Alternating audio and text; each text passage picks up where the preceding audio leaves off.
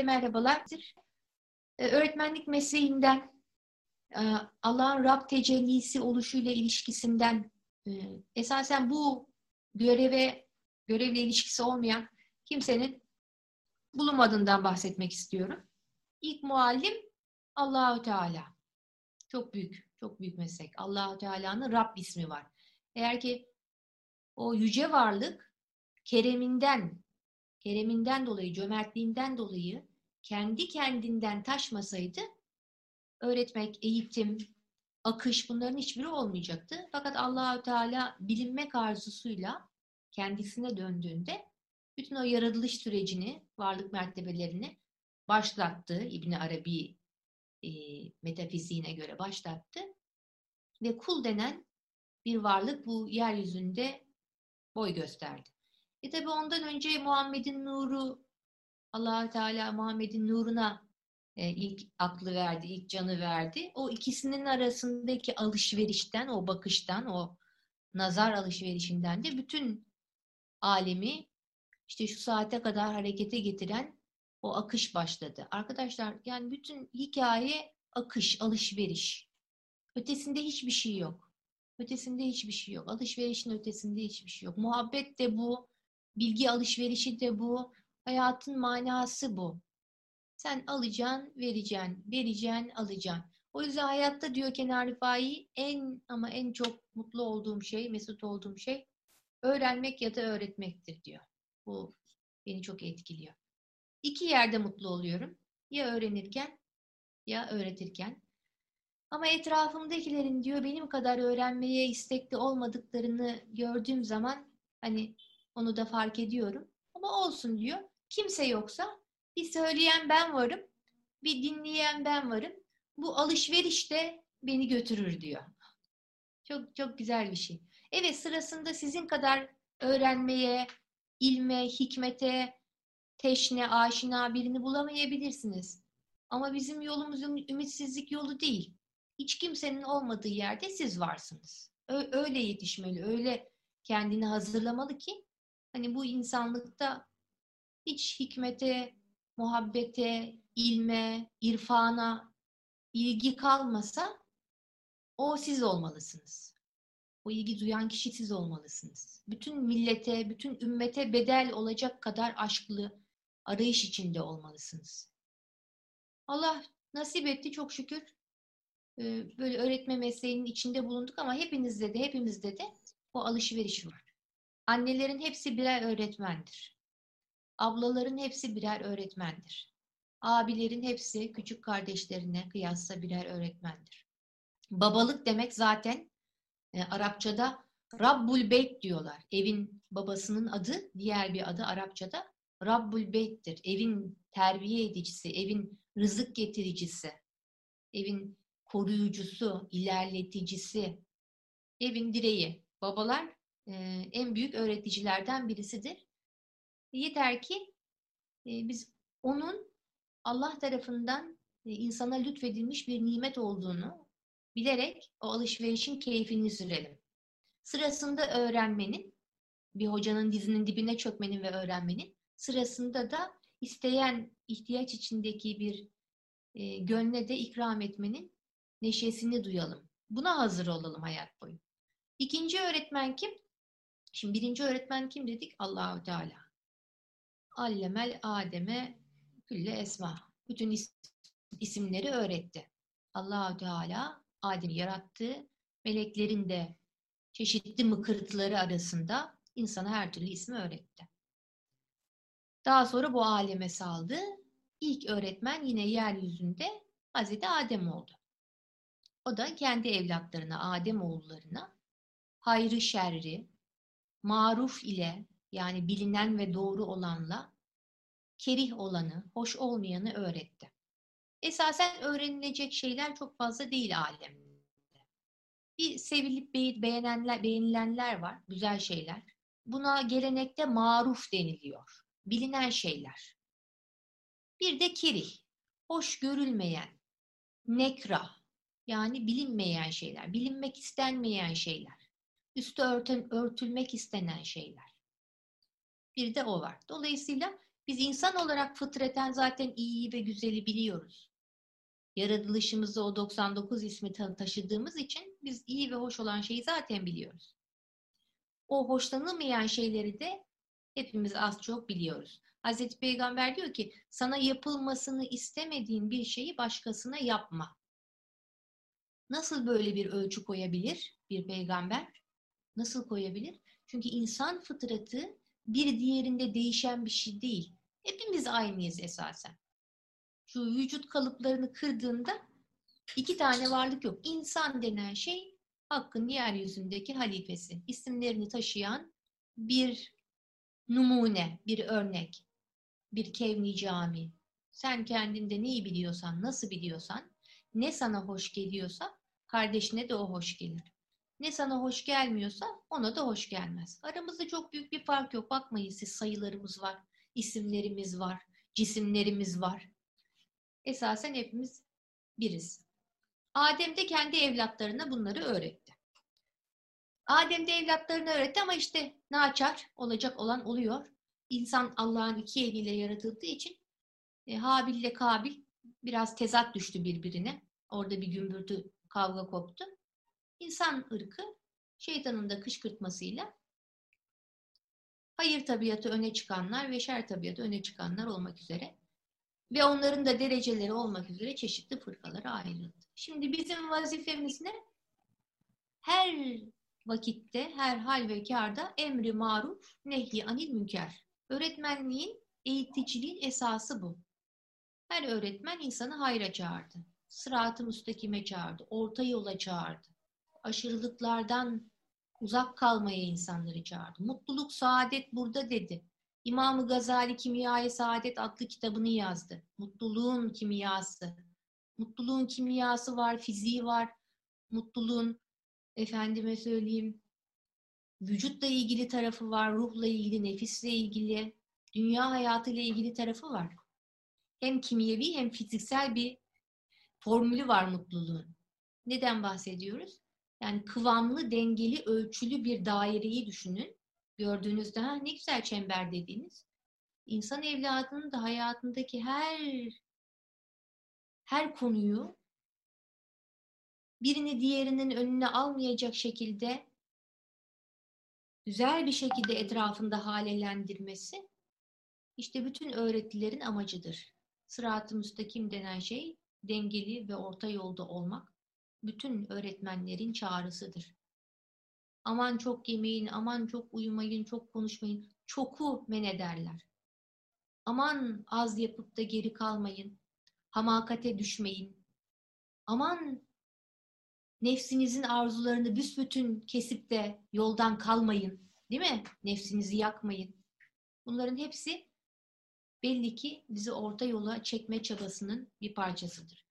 Bugün okuyacağımız, işleyeceğimiz derste o çabanın, o kutsal çabanın bir parçasıdır. Şimdi Hazreti Peygamber Aleyhisselam'ın öğretmekle ilgili bir hadisi var. Öğrenmek ve öğretmekle ilgili. Hazreti Peygamber Aleyhisselam diyor ki e, ya diyor hani öğrenen ol ya öğreten ol ikincisi. E, ya diyor bunlara hizmet eden ol ya bunlara muhabbetin olsun. yani bir başkası olma. Bunların dışında bir şey olma helak olursun. Böyle bir yoldan bahsediliyor. Bu ne demek? Ya öğreneceksin ya öğreteceksin ya onlara hizmet edeceksin. Ortada bir faaliyet varsa dönüp şey yap. Sen de bir ucundan tutacaksın. Aman efendim burada bir iş varmış ben de geleyim yardım edeyim. Ya da kalbinde muhabbetin olacak. Allah bunların yolunu açık etsin diye bir şey yapacaksın. Bunların dışında bir şey olma diyor. Bu dünyada helak oldun gittin. Yani neyi tutsan elinde kalan bir dünya. Dolayısıyla e, hareket ve hayat akışta, öğrenmekte. Öğrenmeye açık olmakta. Öğrenmeye açık olmakta ne demek? Kur'an-ı Kerim'in ilk ayetlerini hatırlayalım. Ha? Kim ki ben biliyorum dedi, bana yeter dedi, okumaktan vazgeçti. O kaybetti diyor Allahu Teala. Daha ilk Kur'an'ın ayetleri. Ondan sonra daha 23 yıl gelecek olan bir kitap. Diyor ki sen şimdi bu kitabı okumaktan imtina edersin. Aman etme. Çünkü kim ben biliyorum ya. Oldum, bittim. Hikmet öğrendim. Cahilliği geride bıraktım derse o o gün kendini artık kapamıştır, akıştan kendini çekmiştir ve kaybetmiştir. allah Teala'nın sonsuz isimleri her an tecelli ediyor. Neyi bilebiliriz, neyi, neyi bitirdik? Her sabah aynı heyecanla uyanmalıyız. Hani ilkokul birinci sınıfa yazıldığımızda bir heyecanımız vardı ya. Hayır bugün okula gideceğim. Aman öğretmenim bana bir şey anlatacak. Öyle kalkmalıyız sabahları. Allah bugün bana ne öğretecek bu dünyada? O kadar kısa duruyoruz ki burada. O kadar kısa bir süre buradayız ki. Dolayısıyla yani çok az buradayız. Öğrenmek için buradayız. Aldım ettim. Şunu kazandım, bunu kaybettim değil mesele. Peki en hayırlınız diyor Hazreti Muhammed Aleyhisselam Ahmet Er Rifai'nin yorumuyla. Kur'an öğrenen ve öğretendir. Hani sizin en hayırlınız bu alemde Kur'an'ı öğrenen ve öğretenlerinizdir. Bu hadisi şerif bize hayır yolunu gösteriyor ve şunu anlatmak istiyor. Hayır, iyilik Kur'an'ı öğrenmektedir. Bir de onun derin manasını bilmeyenlere öğretip anlatmaktadır. Hadi gel sana Kur'an anlatayım diye değil belki ama onu yaşayarak, onu tatbik ederek etrafa yaşayan bir Kur'an örneği sunmaktadır. Onun için manalarını ve yüce şanını öğretmek büyük bir iştir. Allah herkese ucundan kıyısından bu mesleği nasip etsin. O Allah'ın nur yoludur. O nura bağlanan kurtulur. Erenler onunla ererler. Hakkın yoluna girip ona vasıl olmak isteyenler o yoldan vasıl olurlar. Kur'an esasen Resulullah Aleyhisselam Efendimizin ahlakıdır. Allah'ın rahmet kapısıdır. Ölmez ve sönmez bir nur mucizesidir. Onu yıkmaktan herkes acizdir. Onun nuru sonuna kadar sönmez ve söndürülemez. Şimdi Kur'an-ı Kerim ben her zaman sınıflarıma girdiğimi soruyorum. Kur'an-ı Kerim Arapçasından okuyabilen var mı aranızda diye. Bir iki el kalkıyor. Peki diyorum hani Arap öğrencilerim var şimdilerde anlamını biliyorlar. Türkçesinden okuyan var mı? E, olmalı ama. İşte ben öğretmenin bir iki bir şeye baktım anlamlarına. Yani bir Kur'an-ı Kerim göndermiş Allahu Teala. Yani müfredat programında müfredat programında ben bile yani üç tane kitap tavsiye ediyorum öğrenciye. Allahu Teala bir tane kitap göndermiş. Diyor ki yani bu hikmetlerle dolu Kur'an-ı mübindir. Sana yol gösterici, sana bu dünyada e, yol açıcı bir ışıktır, nurdur. Türlü türlü Kur'an-ı Kerim'in isimleri var. Ve esasen de peygamberin ahlakını anlatan bir kitaptır. Hani şunu başından sonuna bir niyetlenelim de Türkçesinden okuyalım arkadaşlar. Olur mu? İrfan sahiplerinin ruhları marifet sırlarını ondan alırlar. Yolu Kur'an'dan geçmeyen marifet sahtedir, dalalettir. İrfan demek ne demek? Marifet sahibi olmak. Yani eşyanın üstündeki o perdenin size birazcık aralanması ve aslında o şekil ve şemailin altında ilahi nurun bulunduğunu görmek demek. Onu hissetmek demek. Keşfin açılmasıdır marifet. Hakikatin size örtü altından kendini hissettirmesidir. Her şey esasen Kur'an'dır. Değil mi? Kur'an hem buradaki ayettir hem de bütün alemdeki ayettir. Neyle ilgilenirsek Kur'an'la ilgileniyoruz. Onu bir kere bilin. Ama afaktaki ayetlerle enfüsi ayetleri örtüştürecek kadar Kur'an'ın zahiriyle de irtibatlı olmak lazım. Yani eskiden inanmayanlar, gayrimüslimler dahi Kur'an'dan ezber, ezbere bölüm okurdu. Sırf karşısındakini sohbet sırasında yensin ağzına bir iki tane laf tıksın diye. Ama bugün binlerce imkanımız var. Biz ezberleyebiliriz, okuyabiliriz, öğrenebiliriz. İnsan sadece ve sadece hayal ettiği, gördüğü dünyada yaşar. Herkes baktığı manzarada bir şey kurar. O boşlukları kendince kurgular ve manzarayı, o üç boyutlu manzarayı kendisi oluşturur. Dolayısıyla Hz. Peygamber Aleyhisselam'ın yerde bir leş ile karşılaştığında böyle öğrencileri sağa sola bakıp ay ne fena dediği noktada o anda ne güzel dişleri varmış dediğini hatırlayalım. Değil mi? Ay ne güzel dişleri varmış. Yani bir leş parçasında dahi ibretlik güzel bir şey bulabilmek.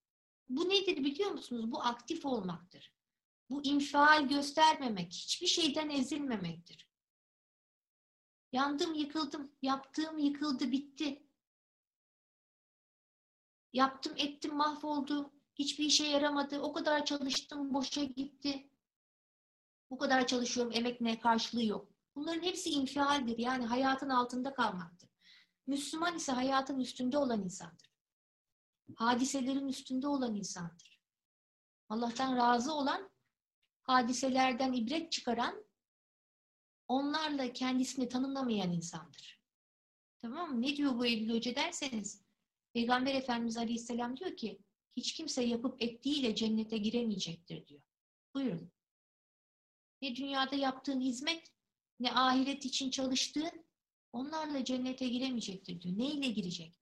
Yalnızca Allah'ın rahmetiyle girecektir cennete. Ha. Demek ki sevgiyle, muhabbetle cennet cennet oluyor. Yapılan işler, onlar zaten boynumuzun borcudur. Ahmet Erfai, tamam mı? Ağlamak, inlemek ve Allah için bilginin artmasını istemek gerek. Bu bilgi her yönden ve fenden gelmelidir. Bunlar Kur'an'da vardır. İnsan ne ararsa onun derin manalarında, sonsuz ufuklarında bulur. Bunun için gayret sarf etmelidir.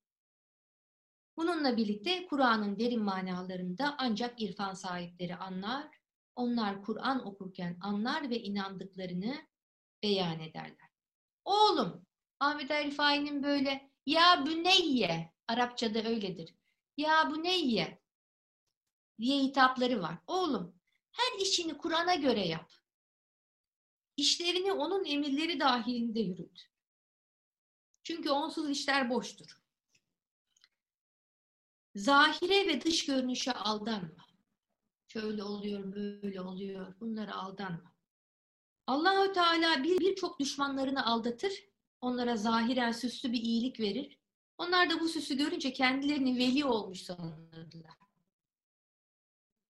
Zahirdeki vakitleri hoşça geçer ama bu onlar için bir istidraçtır, bir imtihandır. Yavaş yavaş küfre götürür. Bu nasıl bir şeydir arkadaşlar? İnsan Kur'an'ı anlatırken küfre gidebiliyormuş. Anlatırken ben oldum ettim diye diye neler var. Bu hallerinin bir de farkına varmadan veli olduklarını sanmaya devam ederler. Ermişliklerini savunmaya koyulurlar. Allah muhafaza. Bu aldanmışlar bazen insanlar arasında mevki sahibi de olurlar bu mevkinin zahirdeki bazı icapları olarak insanlar tarafından övüldükleri de olur. Bal parmağını dayalıyor. Oh ne iyi. Ahmet Erfai diyor. Der Allah'ın fazlını bulduklarını zanneder, sevinirler. Halbuki bu onlar için bir felakettir. Ne yazık ki bilemezler. Bu zavallılar bazen de haktanmış gibi gözüken fakat aslında şeytandan gelen sözde hikmetler tekerlemesi yaparlar. Aman ne güzel de konuşurlarmış. Ne iyi konuşuyorum. Bunu bana Allah verdi. Anlayışım ne kadar güzel. Bu anlayışı da bana o ihsan etti. Hem niçin vermesin? Ben onun bir veli ve ermiş kuluyum. Bu yol nasıl bir yol arkadaşlar? Zulmani perdeler var. Nurani perdeler var. Değil mi? Bir yapıp etmeye çalışmak var. O bir zorluk. Bir de yapıp ettikten sonra yapıp ettim şey nurani perdeler var. Ay ben bunu da yaptım bunu da ettim. O zaman ne yapacağız? Haydi. Kur'an okudun, anlattın, öğrettin, başında derde gidiyor gibi sanki biraz. Ne yapacağız şimdi? Senden önce Kur'an'ı bir hocadan dinlemiş, onunla birlikte seyri sulukunu almış, düşmüş, kalkmış, dünyanın türlü hallerini görmüş, pir upak olarak imtihanlardan çıkmış, edebiyle, ahlakıyla yıllarca müritlik, mürşitlik yapmış bir hocanın dizine yapışıp eteğine yapışıp onun terbiyesine girmekle. Öyle kolay değil o. Ben öğrendim, öğreteyim bir de şimdi. Onlar biliyorsunuz yani şeytan da öyleydi. Ben meleklerin başıyım dedi. Bütün bu melekler var ya, bu melaike-i kirama ben başıyım. Bu Adem nereden çıktı dedi. Hem de bir şey de çok bilmiyor, yeni geldi dünyaya dedi. Şeytan. Demek ki bilmekle de olmuyor. Ben bir şey bilmiyorum bana öğret sultanım diyerek bir bu yoldan geçmiş, haddeden geçmiş hocanın elini tutmak gerekiyor. Bu program böyle arkadaşlar. Bunu yapmayan adam bildiğin şeytan oluyor Allah muhafaza. Hem de Kur'an okurken. Çok zor bir iş. Hoca da güzel bir şey. Hoca böyle sen kendini bir şey zannediyorsun filan hemen geliyor. Böyle senin kendin bir şey de olmadığını gösteriyor. Bir iki imtihan veriyor. Git git git, git getir diyor bana bunu. Sen diyorsun ki hocam ama getirmesem işte sizin de işte şöyle yapsam filan. Yavrum evladım işte şöyle mi yapsan acaba? Ay hocam ben de böyle mi yapsam acaba? Böyle devamlı bir bir şeyler. Sonra seni orada burada ciğer sattırarak değil mi? Hafif nefsine dokunacak şeyler yaptırarak. Herkesin içinde işte bir şey olmadığını sana göstererek. Hı hı. Haklıyken haksız gibi böyle göstererek filan. Şey, Niyazi Mısri Hazretleri beni tüylerimi diken diken ediyor o hadise. Hocası Ümmi. Yani Niyazi Mısri medrese görmüş. Ezher'de okumuş. Mısır'daki en büyük üniversitede okuyor. Geliyor efendime söyleyeyim Anadolu'da bir ümmiye okuma yazması olmayan, Fatiha'yı okuyamayan bir mürşidi oluyor. Diyor ki Hazreti yani ben diyor ona Fatiha'yı öğretiyordum hocama. O da bana keşfimin nasıl açılacağını öğretiyordu. Yani Fatiha'yı öğretiyor hocasına. Hocası da ona Allah nasıl keşifte bulunur onu öğretiyor. Öyle Allah sevgilileri yani özel. Allah yetiştirmiş onları.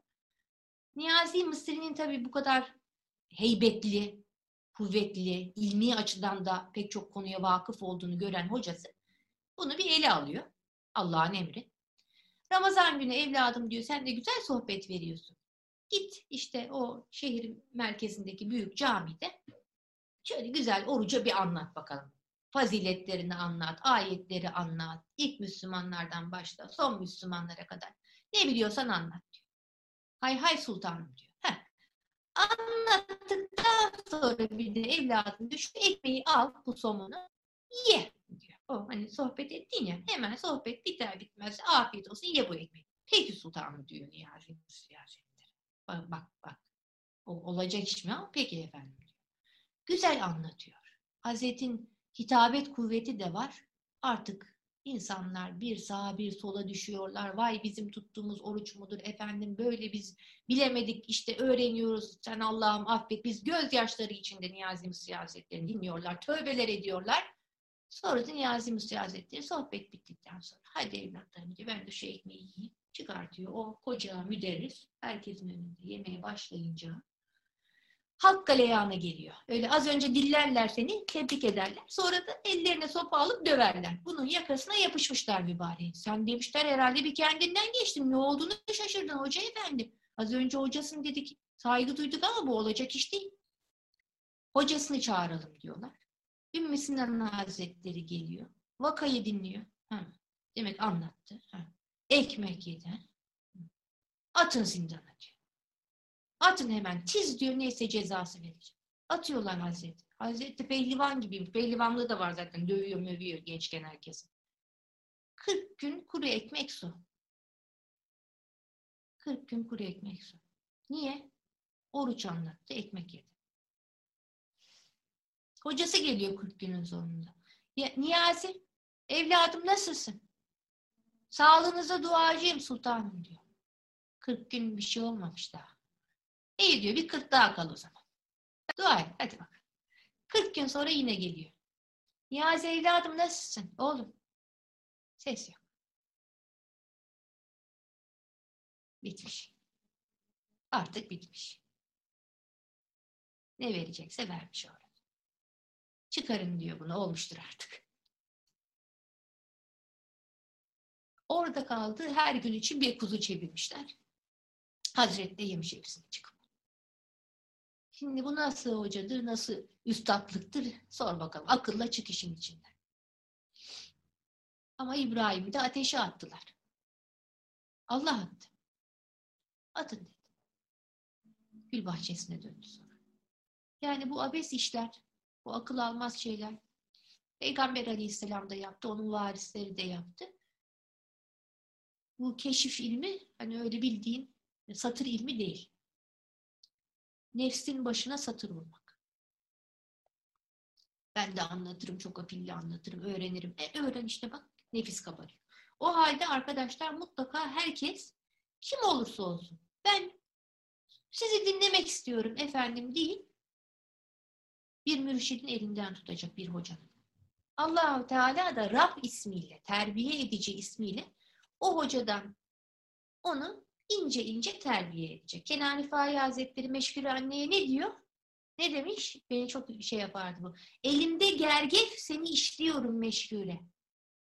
Elimde gergef seni işliyorum. İnce ince her şeyini görüyor senin. Çünkü niye? Onda da, onda da var. O da geçmiş o yolda. Biliyor. Peki Kur'an'ı öğrenin, öğretin demek o kadar kolay bir şey değilmiş demek. Kur'an'ı okuyan, hal etmiş, ahlak-ı Muhammedi'yi yaşayan bir hocanın yanında onu tahsil etmek en güzel yolmuş. Arkadaşlar Allah herkese bir gönlüne göre bir hoca versin. Gönlüne göre demek meşrebine ters demektir. Aklınızda olsun. Yani ay tam da bana göre bir hoca. Senin tam sevdiğin hoca tam sana ters hocadır. Yani senin meşrebine tersi. Sen yavaşsan o hızlıdır. Sen şakacıysan o ciddidir. Yani tam böyle seni normalde hayatta seni zorlayacak tip ama gönlün senin hocandır. İşte e, bütün dünyayla yaşayacağın harbi o sultanla yaşarsın. Kadı tellalları, kadı ve onun tellalları bir müflisi şehirde dolaştırıyorlar. Bu iflas etmiş adam haberiniz olsun yani hiç parası yoktur. Aman kendinizi kurtarın bundan diye ilan ediliyor. Bakalım neler oluyor. Ziyadesiyle müflis bir adam vardı. Acaba kim bu adam? Bu kimse hırs ve tamahından herkesi dolandırmış, birçok kimselerin canını yakmıştı. Allah muhafaza. Bu sebepten bunu zindana attılar. Zindana attılar. Fakat orada da zindanilere rahat vermedi. Onların yiyeceklerini yedi. Hırs ve tamahından ellerinde bir lokma ekmek görse hemen onları kapardı. Bir ruh ki maksadı kemale ermek iken zarf olarak kendisine verilmiş cismin hırs ve arzularına kapılarak dünyaya gelmekten maksut olan hakikati unutup süfliyete dalarsa işte bu hapishaneye düşen müflis, müflis kişi gibi sefil olması tabidir. Allahu Teala'nın sana verdiği akıl, ruh, değil mi? Kalp, böyle güzel kuvvetler sende varken bunları har vurup harman savurmak, bedenin arzuları, gününü gün etmek gibi şeylerle günlerini de ziyan etmek, işte ondan sonra halin diyor, bu müflis adama döner. Elde avuçta bir şey kalmaz. Günler geçmiş, gençlik gitmiş, akıl azalmış, o ibadet şevki vücut zayıflayınca o da şey oluyor.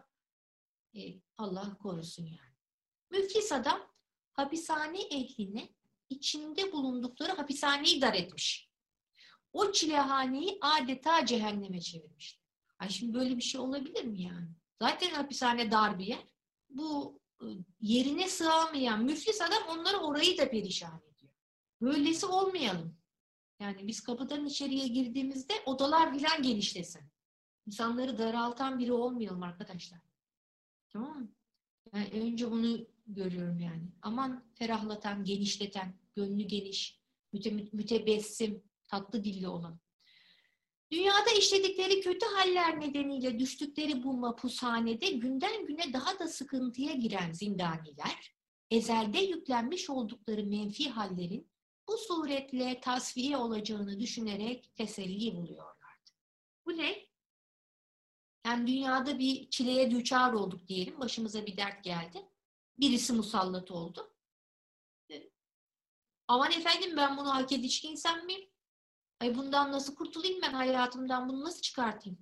Yapabilirsin ama çıkmaya da bilir. Bu insanın Allah muhafaza imza atıp hayatına aldığı eşi olabilir. Ee, kendi e, evladı olabilir. Değil mi? Anası babası kardeşi olabilir. Daha yeni aldığı evin komşusu olabilir. Yani hayatınızdan her dakika böyle bir şeyleri çıkartamıyorsunuz. Dolayısıyla e, nasıl insanla nasıl geçineceğimizi bilmemiz lazım. Güzel ahlakın tanımını ilk sufiler şöyle yapıyorlar. E, camide safta yanına düşene bozulmamaktır. Çok güzel. Hayır, yanıma da şu gelmeseydi ya. Kokuyor mesela. Bu nereden geldi ya bu? Ayarım değil. Değil mi? Safta yanına düşene bozulmamak güzel ahlaktır diyor. Bunu Kenan Rifai'nin yani çalıştığım için onun hayatından hep örnek veriyorum. Hayatından örneği var. Kayınpederiyle birlikte namaz kılıyorlar teravihte.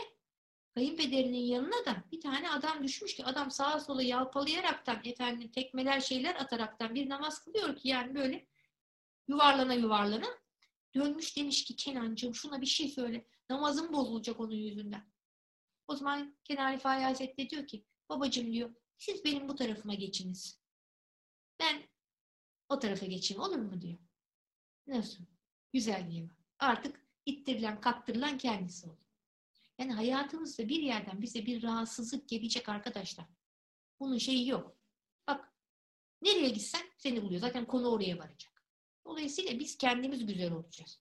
Etrafı düzeltmeye çalışırsak olmaz. Ve şöyle düşünüyormuş zindanidekiler. Ben bir gün bir yerde bir şey yaptım. Bu da onun şeyidir, ecridir. Ezelde ne alt ettiysem bu dünyada benim başıma bu geldi. Yani benim isimlerimden bir isim bunu bana çekti getirdi. Benim kendi tabiatımdır beni bu adamla buluşturan.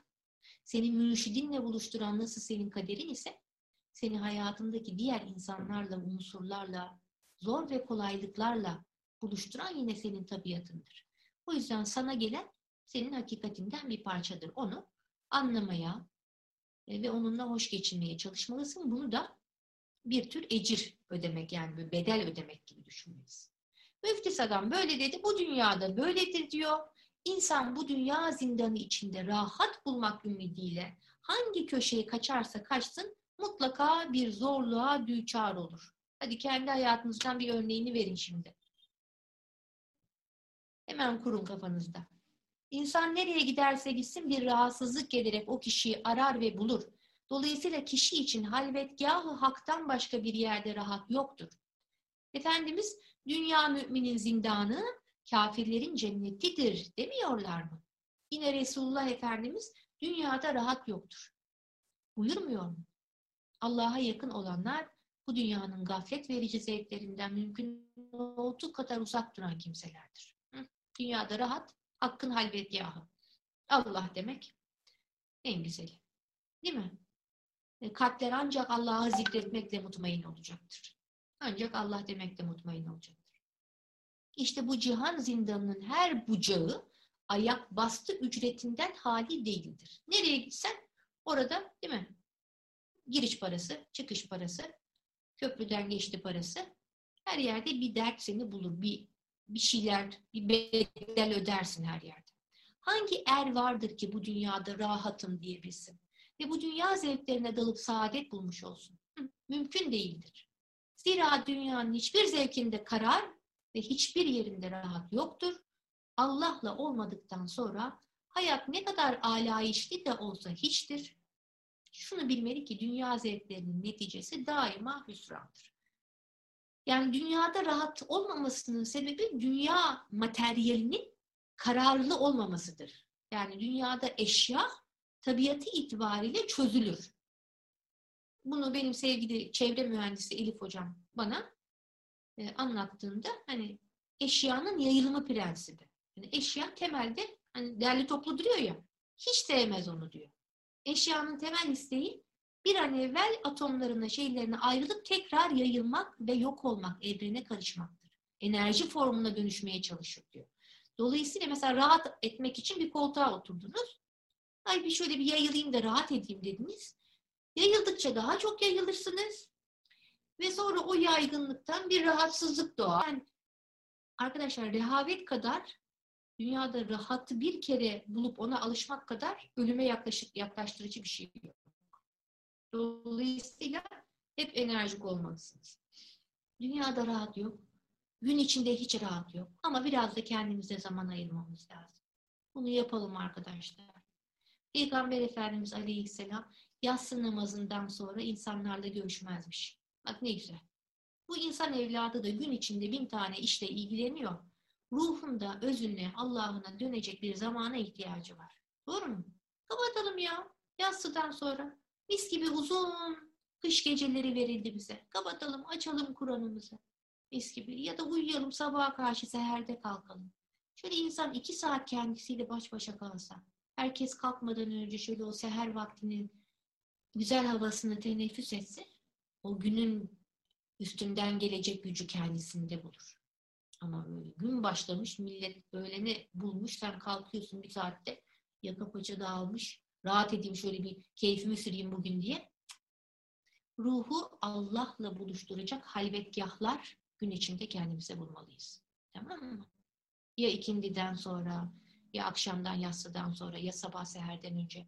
Eğer halvetgahı hakta Allah'la buluşmazsak, hakla buluşmazsak, halkla uğraşacak gücü bulamayız arkadaşlar. Halk dediğim yalnızca dışarıdaki insan değildir. Daha kendi işimizle uğraşacak gücü bulamayız. Halk dediğim işte bu nefistir. Bu vücudun işleriyle uğraşabilmek için ruhumuzu belli vakitlerle Allah'la buluşturmak durumundayız. O zaman bu hafta bununla uğraşalım. Şöyle biraz halvetgahı hak arayalım. Biz nerelerde gün içinde ruhumuzu Allah'la bulaş, buluşturacak dakikalar, saatler kendimize icat edebiliriz ve orada rahatı bulabiliriz. Ancak orada çünkü rahat var. Biraz onunla uğraşalım inşallah. Şartlar bizim istediğimiz gibi olmayacak. Biz onları en güzel, en avantajlı şekilde çevireceğiz. Yeter ki biz güçlü olalım. Şartlar bizim aşağımızda kalsın arkadaşlar. Tamam mı? Biz Allah kuluyuz. Biz Allah'ın kuluyuz. Eşyanın kulu değiliz. Eşya bizi istediği şekilde sokamaz. Eşyanın eksikliği, fazlalığı, azlığı, çokluğu bizim moralimizi, bizim düzenimizi alt üst edemez. Tamam mı? Bu müflis adamın iflas etmesine sebep olan şey arkadaşlar e, ruhunu e, ucuza harcamış olmasıdır. Ruhunu dinlememiş olması, halbuki hakkı ihmal etmiş olmasıdır diyoruz.